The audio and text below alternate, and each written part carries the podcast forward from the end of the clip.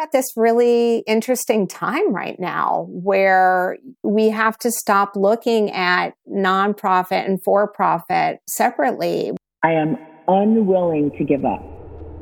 That I will start over from scratch as many times as it takes to get where I want to be. I want to be. You just want to make sure you will get knocked down, but just make sure you don't get knocked out, knocked out. So your only choice should be go focus on what you can control, control, control. Hi everyone and welcome to the Kara Goldin Show.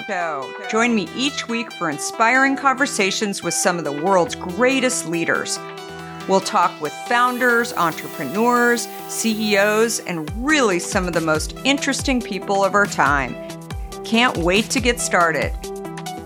Let's go. Let's go. Hi, everyone. It's Kara Goldin from The Kara Goldin Show. And I'm so excited to have my next guest here, who is a friend of mine and fellow founder and CEO of uh, an incredible few companies. This is Lily Kanter. Uh, welcome, Lily. So excited to have you here. I'm going to tell everybody a little bit about you, but uh, Lily is the current founder and CEO of an incredible company that she's going to talk to us about called Boon Supply. But prior to that, she was the co founder of a company that I think you all have uh, slept in in these sheets and and seen so many of the other products that they have called Serena and Lily, and uh, so cool that her name is is on this company. Incredible, incredible uh, brand and and company that she built for sure. And I'm so excited just to have everybody listen to her journey and how she helped build uh, both of these companies, how she came from different industries uh, to really shed light on on what was needed in these uh, in these other industries and categories. And she spent 17 years in different industries in technology and accounting and had worked for huge brands, including Deloitte and Microsoft and IBM. I mean, amazing experience before she decided to actually hang a shingle and become an entrepreneur. And I'm so, so excited to have you here, Lily. So, welcome. Thank you. Thank you for having me. Absolutely. So let me start with uh, the question that I, I I love asking people: Where did it all begin for Lily? Who was Lily? Little Lily? Like who was she? Was she a uh, was she a risk taker? Was she all the things that everybody thinks of in, in an entrepreneur? I, I, definitely have been an entrepreneur since I was probably about first or second grade. I I actually had a roller rink in my basement. I, you what? know, I, yeah, I did. And I charged the neighborhood kids to attend. And then I had a snack bar. And then I even char- charged them for the snacks. And so this entrepreneurship oh journey oh absolutely started in first or second grade. How did you have a roller rink in your eh, basement? You know, listen, I grew up in Kansas City. We had these large basements. They were concrete floors. I mean, what else are you doing down there? And, you know, hysterical. it's like. that is so funny. And how many kids would like come over and roller skate? This is oh, hysterical. Oh gosh, at least, you know, four to six, you know, the neighborhood kids.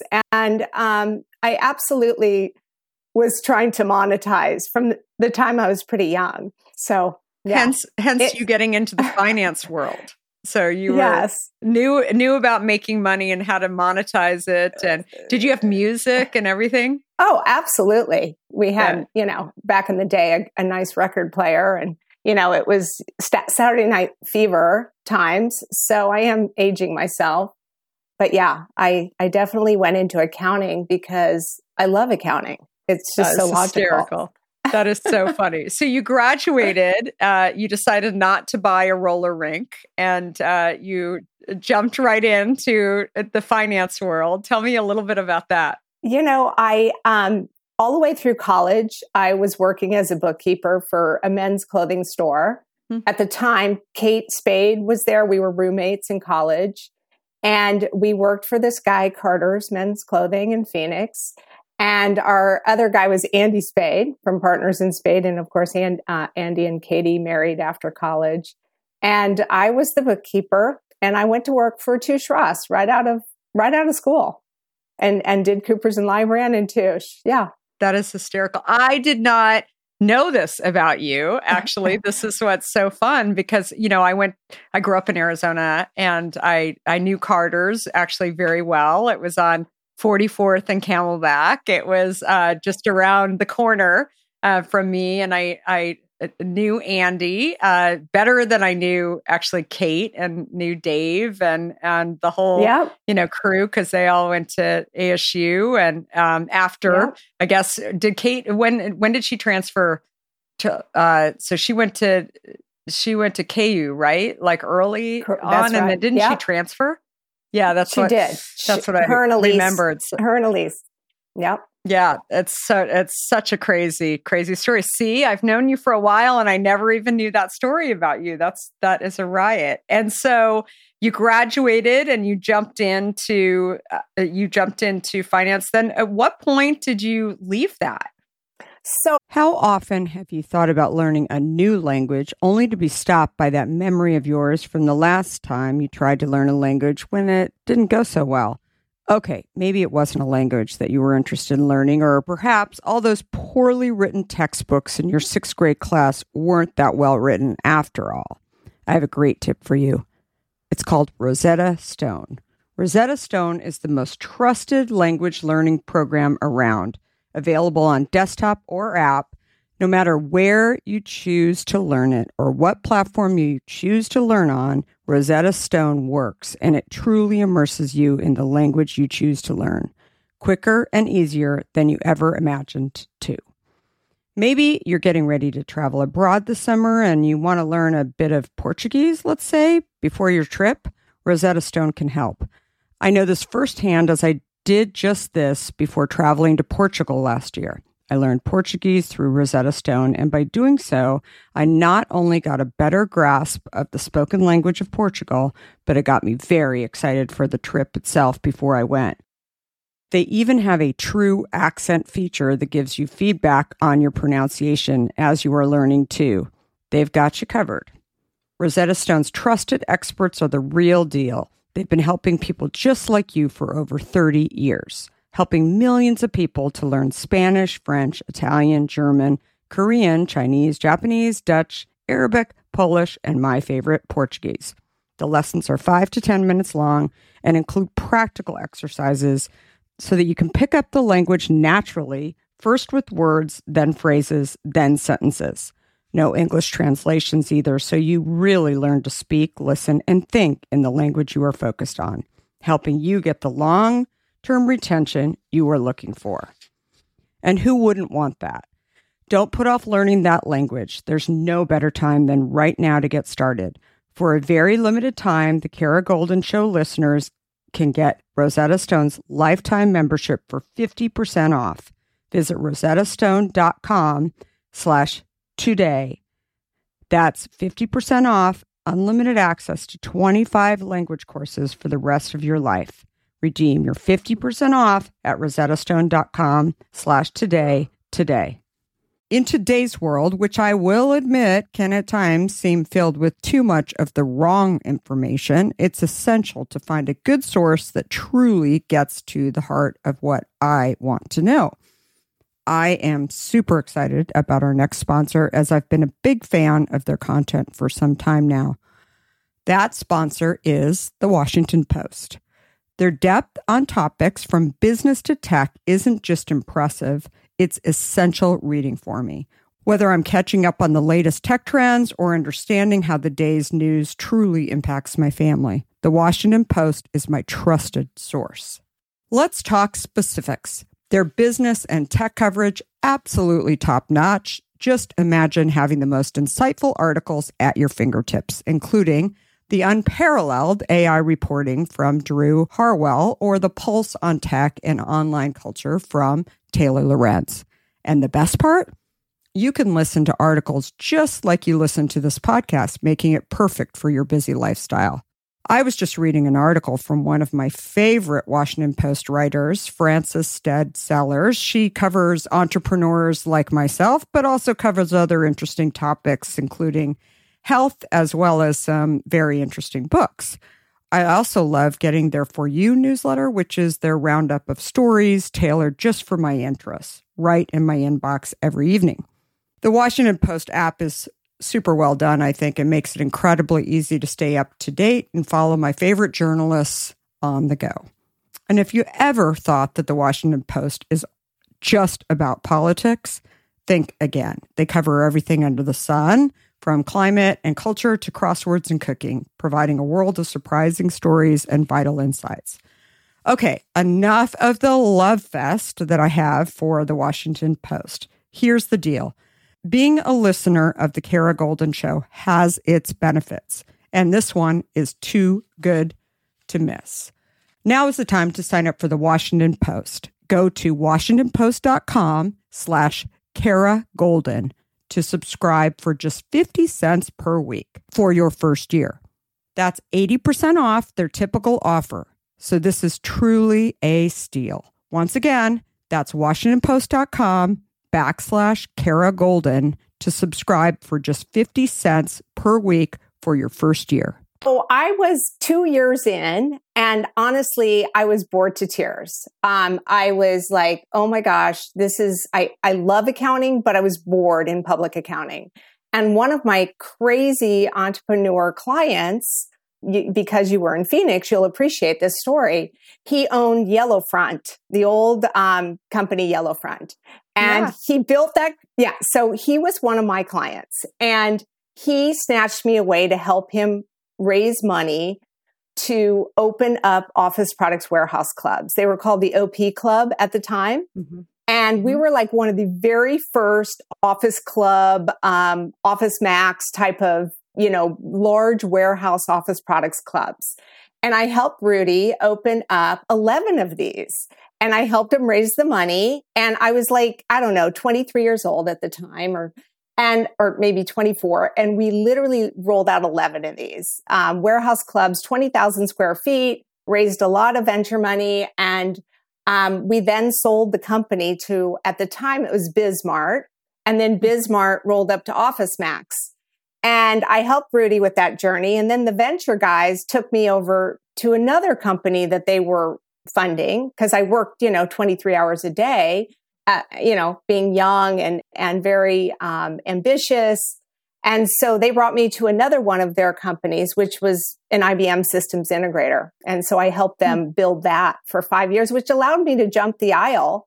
Um, because when I was in public accounting, all I was doing was accounting. But when I helped Rudy roll out these office products warehouse clubs, I was doing all the technology and all the point of sale and all the back office and all the systems integration. And so I jumped the aisle into tech at that time. And then I kept putting one foot in front of the other. What was the biggest difference between being in kind of the accounting world versus the tech world?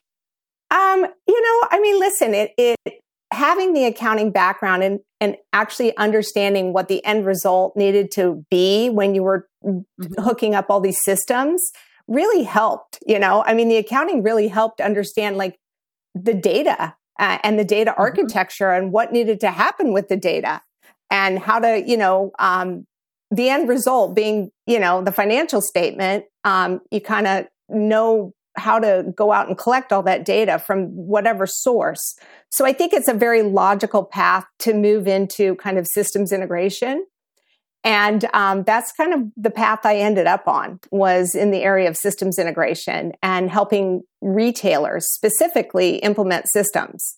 And so that's so what led me back. Yeah. So it led me back to Deloitte and Touche. And I went to go manage their retail technology practice in Los Angeles. And and then I was recruited to Microsoft to run their retail technology vertical for the Western US in 1994, they were starting to scale the enterprise um, with SQL Server and Windows NT, and they needed someone that understood retail, uh, retail verticals. So that's what I, you know, one train door opened and got off on that platform, and another train arrived and got on that train. So, so yeah, a lot so of um, interesting. Um, and, and and so then you uh, so how did it was Serena and Lily next then? Well, there's a few things in between, right? So I, um, let's see, I, I left Microsoft to have my first baby. And I decided to not go back to corporate America after having my first baby. The last thing I wanted to do was jump on a plane and go do a speaking engagement in Denver. Mm-hmm. Um, so I just decided that I'm done with corporate America. And I, you know, I took a year off. I had a baby. And then I opened a baby and kids store in downtown Mill Valley and I Mill Valley Baby and Kids, and I put my little baby Max in a stroller and I strolled him downtown and I got a cup of coffee and stuck the baby in a crib and just, you know, was doing my own thing and just I felt like the world didn't really have a great baby and kids store, so I opened one. And that's when I met Serena. and so, you know, did she work there or was she a customer? No, she, um, funny enough, I was off having a baby one day um, at Marin General, baby number two, Zeke, Ezekiel. And Serena walked in the my door to prospect. She had a beautiful decorative painting business and she painted nurseries and kids' rooms. And she was also doing custom fabrics for interior designers. So she was honestly just bringing her portfolio over to show me that day, but I was having a, a baby that day. Um, and so my manager, my store manager said, Oh, Lily's going to love your work. She's having a baby today. Um, but I'll have her call you. And Serena's like, Sure, okay, whatever. And I, you know, I brought the baby in the next day. I think Zeke was all of 20 hours old. And I was doing show and tell, and I, I literally took one look at Serena's designs and said, Oh my God, they're gorgeous. I, I picked up the phone and I called her and I was like, I love your work. And she's like, no, hold on a second. Aren't you the person that just had the baby yesterday? I love it. And I'm like, yeah. Oh yeah. Crazy as ever. So yes, she she and I met a week later. And she came in and she showed me her portfolio of decorative painting. And I said, you know, why don't you paint that whole wall over there and I'll put out your cards and, you know, you can give me a rev share for your decorative painting. And then she showed me another portfolio, which was like kids artwork. And I said, I love it. I have a giclée art business. I was already selling artwork to 70 retailers across the nation.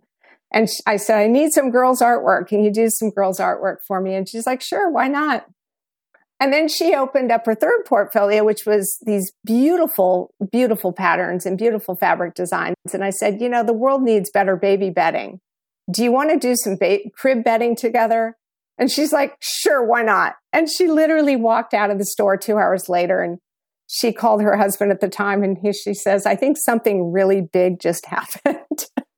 That's hysterical. True story. That is so mm. funny. And so, yeah, how did fun. you guys? So you, that was the mm-hmm. begin. So she was selling her product in your store at the time, and then how did that well, become? No, not really. She wasn't. We she, she, no because she was doing custom fabric for designers at okay. the time, and so we decided to start Serena and Lily with just a line of crib bedding.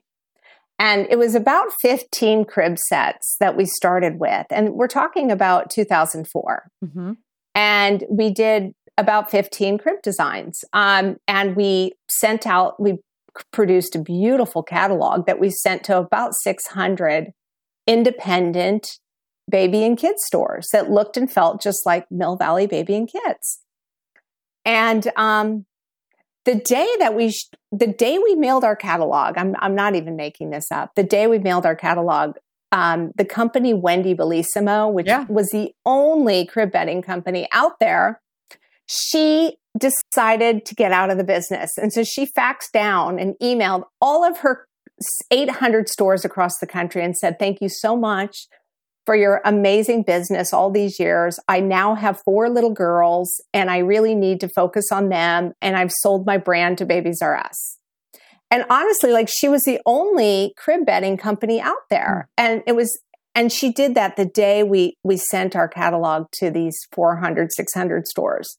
So, I mean, just talk about timing. We honestly like took her entire channel overnight because they had nothing. Yeah. yeah. Um, and so we got opening orders from over a hundred stores the first two weeks that we sent our catalog. And we, and we had a thousand dollar minimum opening order and it was all wholesale. We didn't have, you know, a shopping cart on our website. And all of a sudden, we've got a $100,000 in orders and we had zero inventory at Oh the time. God. You know, this was such a, you know, front end loading job. Like we just like printed this beautiful catalog but had no inventory. Not only did we not have any inventory, we didn't even have a, a production company. We just had a cut and sew woman, you know, here here in the Bay Area. That's insane. I mean, oh, it's crazy, just eh, crazy times. yeah. Looking back on those times, we have many of those at Hint as well, mm-hmm. where you're just like, you know, you're you're flying the airplane as you're building it. You're you know hoping nobody finds anything out. Like you're just like, oh my god, right? You know, it's just I I know there's those are always the best stories along the way. So was it at that point that you kind of incorporated the company and made it Serena and Lily? Pretty much. I mean, I honestly think Serena and I to this day don't even have a partnership agreement that we ever inked. Um, I told her I would put $50,000 into the company and we'd be equal partners. And a million dollars later, I said, Serena, we got to get some like, you know, investors or something, you know, and, um, we just did it. Like we just didn't really, I don't know. It was years till we kind of really structured it in a way that was like a real company.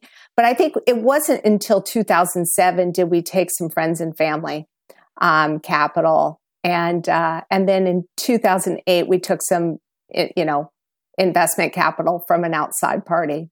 What was probably the most surprising thing about being an entrepreneur? Because I feel like you sort of took a step into being an entrepreneur just by opening a little store in Mill Valley, right? And you were sort of, you know, running it and doing your thing. But I mean, this was this was like a bigger step. I mean, you just, you know, you really, really went for yeah, it. Yeah, I mean, listen, we went for it. I mean, Serena and I, I think both have a personality type. It's like go big or go home. You know, I think we um, manifested a vision that we were going to be Ralph Lauren one day, and I don't think we ever had any, you know, idea of doing something small. It's just not in our personality types. You know, it was like, okay, we're gonna we're gonna really go big with this, and um, it was, you know, neither one of us knew a damn thing about what the hell we were doing, but that was what made it like that we would do it. I think had we known the details of this type of business, Yeah. we would have never done it. yeah, Had, I know. It's like you ask too many questions, you, do too much research on it, and it's uh you you instead just need to you need to go. And I think that's that's clear. Absolutely. I mean, I'll tell you, like, if you wrote a business plan on doing luxury crib bedding that was $500 a crib set, you would not stop, Mhm. start that business. The addressable market is so tiny. There's only 4 million births in the US every year. You know, what 1% of those can afford that? I mean, it, it, it this is just, you know, this business tops off at, you know, probably Mhm. $4 million. And you just, and so, but what was interesting about that is it, ena- it enabled us to build a brand because we really didn't have a mm-hmm. competitor in the space. So we got Jen Garner's nursery and we got Reese Witherspoon's and we got, you know, a lot of Hollywood stars nurseries that enabled us to get a lot of media and become kind of these designers to the stars. So it allowed us to build a brand in a place that didn't really have a competitor. And one always has to ask when there's not a competitor, is there no addressable Mhm. market? And the answer was yes, there was no addressable market. And what even made it worse was when all the pediatricians started to come out and say, no crib bumpers. So, you know, thank God we jumped the aisle. Yeah, but that is so interesting. I mean, it, it- you're exactly right. I mean, when you're the only one in there, though, you know, you start to question: Is this category, you know, big enough?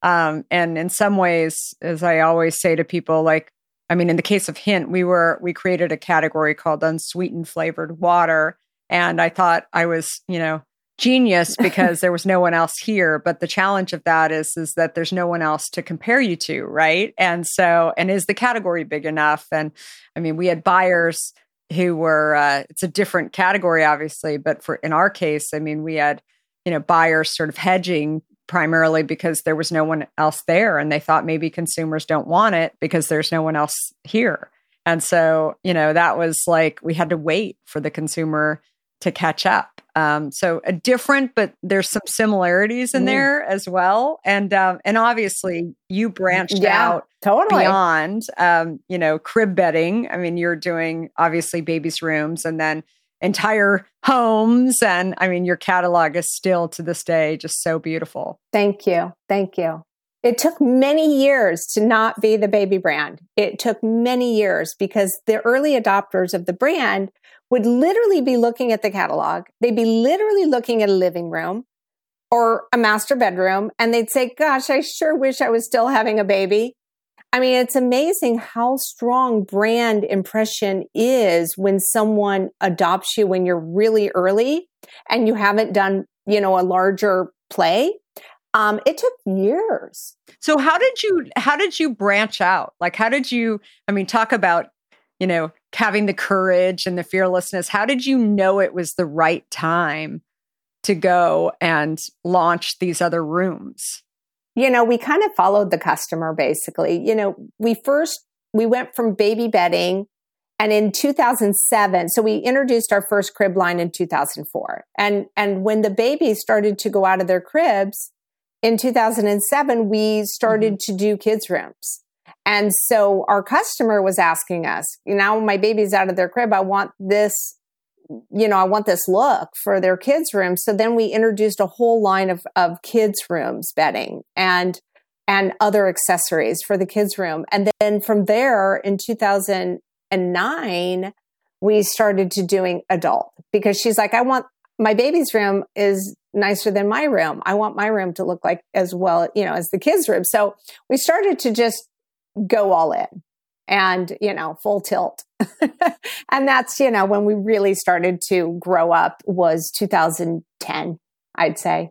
So in terms of the master bedroom and the living room, that really started to come about in 2010, 2011, about 10 years ago. And then you did a beach. I remember in the Hamptons, you had a, a store. I remember when you launched that, I was like, yeah. what the heck? I mean, this is amazing. So yeah, that, it was absolutely terrific. I mean, who opens their first store in the Hamptons? I mean, the Hamptons is a seasonal location. Um, and it was wildly successful because it was a coastal brand. And this customer is, in fact, coming out there all year round, except mm-hmm. for maybe February. Um, although this COVID year was yeah. crazy town in in coastal yeah, communities. Absolutely. Well, it was it yeah. was absolutely terrific. So you stayed on as uh, the CEO until I have the dates right. 2015 is that when you stepped into the chairman, or or you're on the board? Yep, I I stepped uh, out of the company at the end of 2015. So um, the new CEO came in in January 2016 and I, um, you know, I, I definitely, it was time for a break of running a marathon in a sprint speed um, for 12 years. Pretty exhausting.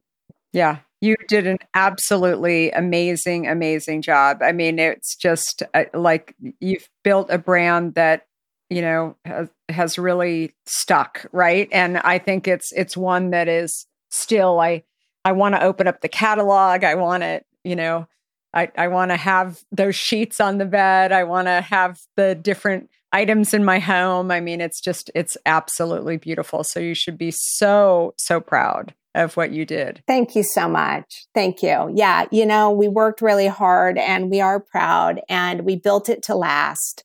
Um, you know, what goes up fast comes down fast. We, you know, we were considered the slow grower in the valley.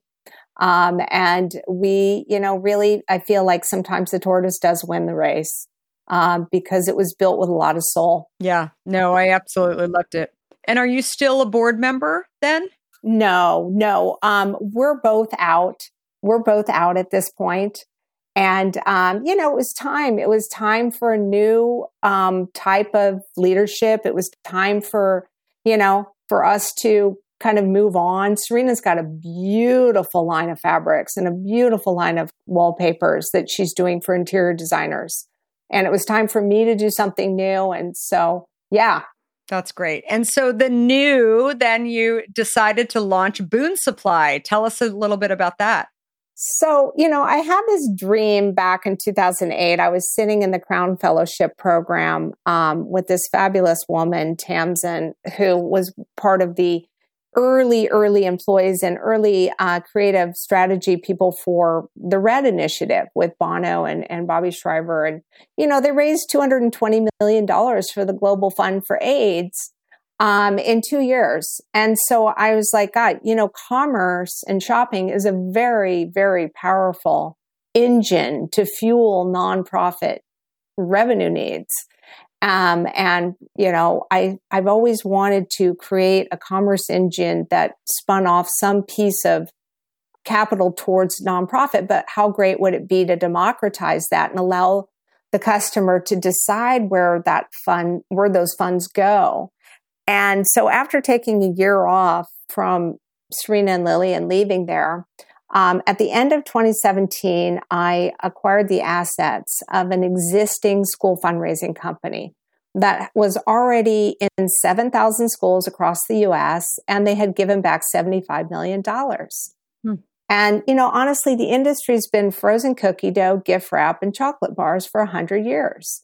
I mean, like, come on, somebody hasn't disrupted this business with a digital platform and with great conscious product. And so I saw a huge opportunity to disrupt, but also since we relaunched in 2018 as Boon Supply with all eco products and, you know, waste free lunch and waste free kitchen, we've given back $26 million for schools across America. And that's amazing. Yeah, it's a powerful, you know, unfortunately, when COVID hit last year, you know, March of 2020, our business flatlined. I mean, schools shut and our business went to honestly zero. I mean, it looks our Shopify, you know, analytics looked like the patient died. I mean, it just went flatline. So it was a, it was tough. It was a tough year because we were 100% in schools and and sports teams. And so I have a rock star of a of a chief revenue officer and she went out to Tory Johnson on Good Morning America and we were able to do just under a million dollars in a day with with Tory and really like our inventory, um, you know, produce some cash flow. Um, and with the help of PPP and and some reductions, we were able to really save the company. And uh, we really built a lot of third party partnerships um, last year. And so we're just getting back on our feet, and we it gave us the opportunity to rebuild the platform as a marketplace. So we're now we're opening it up to all these partners and we're really excited about the future of Boon Market. Um, and so, yeah. So basically, people are, you've got items on there, and then there's a percentage in the sales going back into schools. That's right. That's right. What do you think you learned from COVID? I mean, it, like, I think that that's the thing that I always share with people when you go through challenging times or you know failures or whatever. What what is it that you learn that if you if you would have known you would have done differently? Well i mean obviously this one's really obvious but just the channel concentration right? We had 100% channel concentration in mm-hmm. schools and sports teams. Who would have ever thunk that schools and sports teams would have closed down? Like who would have thunk any of this would have ever closed yeah. down? But you know there was so much channel concentration in what we were doing but I mean, listen, there was a gift for us, the gift of COVID, which was it allowed us to rip the band aid off. We were still 50% on paper forms, which we've been trying to get off of. But, you know, listen, legacy uh, businesses and um, old fashioned types of businesses like school fundraising, they're very slow to, to change.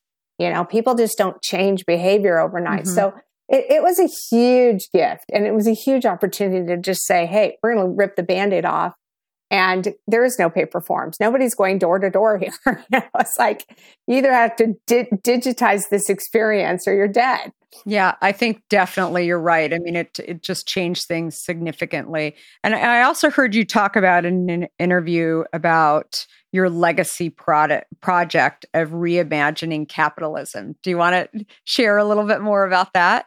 Yeah, I mean, I think we're at this really interesting time right now where we have to stop looking at nonprofit and for profit separately. We have to find ways to incorporate impact into the future of capitalism.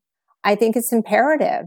I think they're ab- absolutely going to be the next unicorns are the companies that figure out how to have tremendous impact using a capitalistic model. Yeah. We're at a existential crisis with the planet right now where we you know we've got a lot of inequity and we've got to figure out how to use this incredible engine of capitalism to reshape the world's biggest issues. So I feel very passionate about that and I'm absolutely you know out to prove that you can in fact uh, run a very successful capitalistic company, but also be able to share some of that with nonprofits. And we're really, really focused on carbon neutral right now. That, that, that is absolutely our one, 100% focus is to build a marketplace of carbon neutral. And so that is, you know, it's a goal. It's good to have goals. Definitely good to have goals. So that's awesome though. That's that's so great to hear. So obviously you've been you're a serial entrepreneur and you have you know three kids. Uh, what what advice would you give to them and and sort of thinking about a career? You've worked obviously in tech and uh, finance and and been an entrepreneur and a couple of different industries as well. What what have you learned? What words of wisdom would you share with them? Well, you know, for me, it's, I've always tried to encourage my kids to find their passion and, and, and have that passion lead to their purpose of, of, you know, their life purpose and, um, you know, creativity, you know, entrepreneurship to me personally is like creativity of the soul. It's how I jump out of bed is that create, that spark of creativity. And so I've always encouraged my kids and I've really tried to, you know, show them the world and show them other interesting entrepreneurs. And I just feel like they need to um, find their passion and leave the world in a better place. And, and when they can marry those two together, you know, they found their purpose. So I just, you know, I'm very passionate about helping them find that journey um, and you know, they're super young still, but my my oldest is very passionate about the refugee crisis. He's very passionate about food sustainability and and social justice. And so we'll see where that leads. I love it.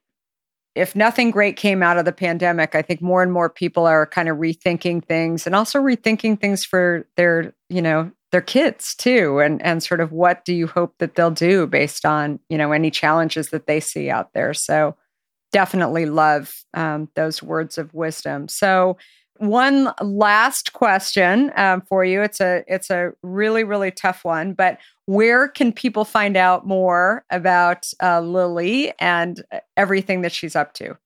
Oh, thank you. Um, well, I am on. I you know I I'm not very active on social media. I'll be honest with you about that. I am you know very focused on the you know in person uh, relationships, which I love and I'm passionate about um, spending a lot of time with people.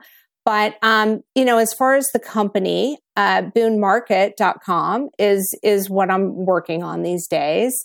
I do post from time to time on LinkedIn, but yeah, I'm, I'm not a private person. I just don't really engage um, all that much with social. Well, you are just so incredibly smart and there's so much that people can learn from you. So i i uh, i always ask people um, you know where can Thank they you. learn more? And obviously uh, boon is, so that the website address is for boon is it boon supply or boon market it's both but right now boon market uh, is where we're really taking the brand. Uh, we're building out this marketplace market. okay. of good. Yeah.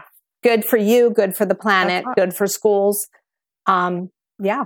I love it. So great. Well, thank you so much, Lily. And thanks everybody for listening. And uh, please give Lily's episode five stars and download and uh, the and subscribe to our great podcast. We are every week, every Monday and Wednesday now, we're having founders and CEOs and just incredible people with lots of great insights. And uh, hopefully you'll all uh, be back to listen to more. And uh, thank you again, Lily. I really appreciate it. I also want to remind everybody if you haven't read my book yet that came out last October, I would. Um, I would encourage you to do so. There's a whole entrepreneurial journey there that is laid out and uh, warts and all.